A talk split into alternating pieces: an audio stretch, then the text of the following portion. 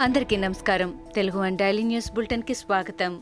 September పదిహేను రెండు వేల ఇరవై ఒకటి ఈనాటి ముఖ్యాంశాలు. ఏపీకి అదనంగా రెండు వేల ఆరు వందల యాభై ఐదు కోట్ల రుణాలకు కేంద్ర ఆర్థిక శాఖ గ్రీన్ సిగ్నల్ ఇచ్చింది. మూలధన వ్యయ లక్ష్యాన్ని చేరుకున్న రాష్ట్రాలకు అదనపు రుణాలకు కేంద్రం అనుమతి ఇచ్చింది. ఆ అర్హత పొందిన పదకొండు రాష్ట్రాల్లో ఆంధ్రప్రదేశ్ కూడా ఉందని కేంద్రం వెల్లడించింది.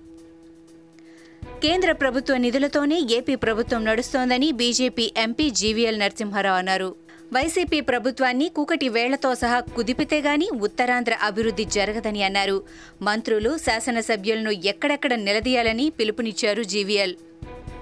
AP assembly privilege committee సమావేశానికి టీడీపీ రాష్ట్ర అధ్యక్షుడు అచ్చెన్నాయుడు హాజరయ్యారు. స్పీకర్పై అనుచిత వ్యాఖ్యలు చేశారంటూ కమిటీ ఇచ్చిన నోటీసులపై వివరణ ఇచ్చారు. తన వ్యాఖ్యలు బాధ కలిగించి ఉంటే విచారం వ్యక్తం చేస్తున్నానని తెలిపారు.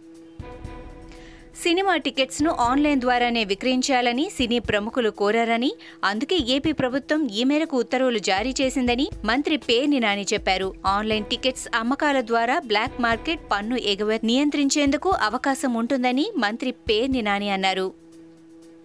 గణేష్ నిమజ్జనంపై సుప్రీంకోర్టు ఆదేశాల ప్రకారం నడుచుకుంటామని మంత్రి తలసాని శ్రీనివాస్ యాదవ్ స్పష్టం చేశారు. గణేష్ నిమజ్జనంపై హైకోర్టు ఇచ్చిన తీర్పుపై సుప్రీంకోర్టులో పిటిషన్ దాఖలు చేశామని మరొక రోజులో తీర్పు వచ్చే అవకాశం ఉందని తెలిపారు. హైకోర్టు తీర్పును గౌరవిస్తూ ప్రత్యామ్నాయ ఏర్పాట్లు సైతం చేస్తున్నామని అన్నారు. సాదాసీదా జీవితం అని చెప్పిన విజయసాయిరెడ్డి ప్రత్యేక విమానంలో ఢిల్లీకి ఎలా వచ్చారని ఎంపీ రఘురామ ప్రశ్నించారు. సొంత డబ్బులతో ప్రత్యేక విమానంలో వస్తే కనీసం పదిహేను లక్షలు అవుతుందని ఆ డబ్బు ఎవరు కట్టారని నిలదీశారు. ప్రభుత్వ డబ్బుతో ఎంపీని ప్రత్యేక విమానంలో ఢిల్లీకి పంపిస్తే మాత్రం ఈ విషయంలో సీఎం జగన్ ఆలోచించాలని రఘురామ అన్నారు. హైదరాబాద్లో సంచలనం సృష్టించిన చిన్నారి హత్య కేసుపై పోలీస్ అధికారులు ఉన్నత స్థాయి సమావేశం జరిగింది. హైదరాబాద్ క్రైమ్స్ అదనపు CP east zone joint DCP task force డీసీపీలు సమీక్ష నిర్వహించారు. నిందితుడిని పట్టుకోవడానికి పది బృందాలతో వంద మంది పోలీసులు గాలింపు చర్యలు చేపడుతున్నారని తెలిపారు. బిగ్ బాస్ కార్యక్రమం ఓ బ్రోతల్ స్వర్గమని దీన్ని ఆపాలని మరోసారి కోర్టుకు వెళ్తానని సిపిఐ జాతీయ కార్యదర్శి నారాయణ తెలిపారు. బిగ్ బాస్ కార్యక్రమం ద్వారా రెడ్ లైట్ ఏరియా సంస్కృతిని తీసుకొస్తున్నారని మండిపడ్డారు. బిగ్ బాస్ హౌస్లో యువతి యువకులను నూట ఐదు రోజులు ఒకే గదిలో పెడుతున్నారని అన్నారు. లోపల ఏం జరుగుతుందో ఎవరికి తెలుసని ప్రశ్నించారు.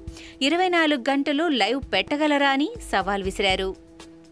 ప్రకాశం జిల్లా మర్రిపూడి మండలం కెల్లంపల్లి పంచాయతీ కార్యదర్శి రెహ్మద్ బాషా వాలంటీర్లపై ఓవరాక్షన్ చేశాడు. బూతులతో విరుచుకుపడ్డాడు. రెహ్మద్ బాషాపై ఉన్నతాధికారులకు సచివాలయ సిబ్బంది ఫిర్యాదు చేశారు. గతంలో పలుమార్లు రెహ్మద్ బాషాపై ఫిర్యాదులు చేసినా వైసీపీ నేతల జోక్యంతో అధికారులు పట్టించుకోలేదని ఆరోపిస్తున్నారు.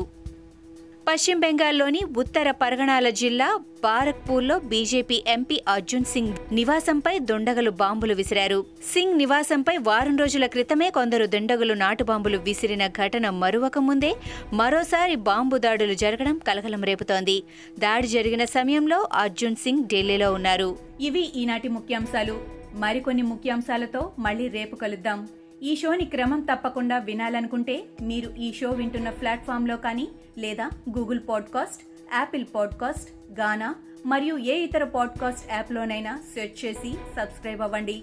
కొత్త ఎపిసోడ్ వచ్చినప్పుడు మీకు అప్డేట్ వస్తుంది. అంతవరకు సెలవు. నమస్కారం.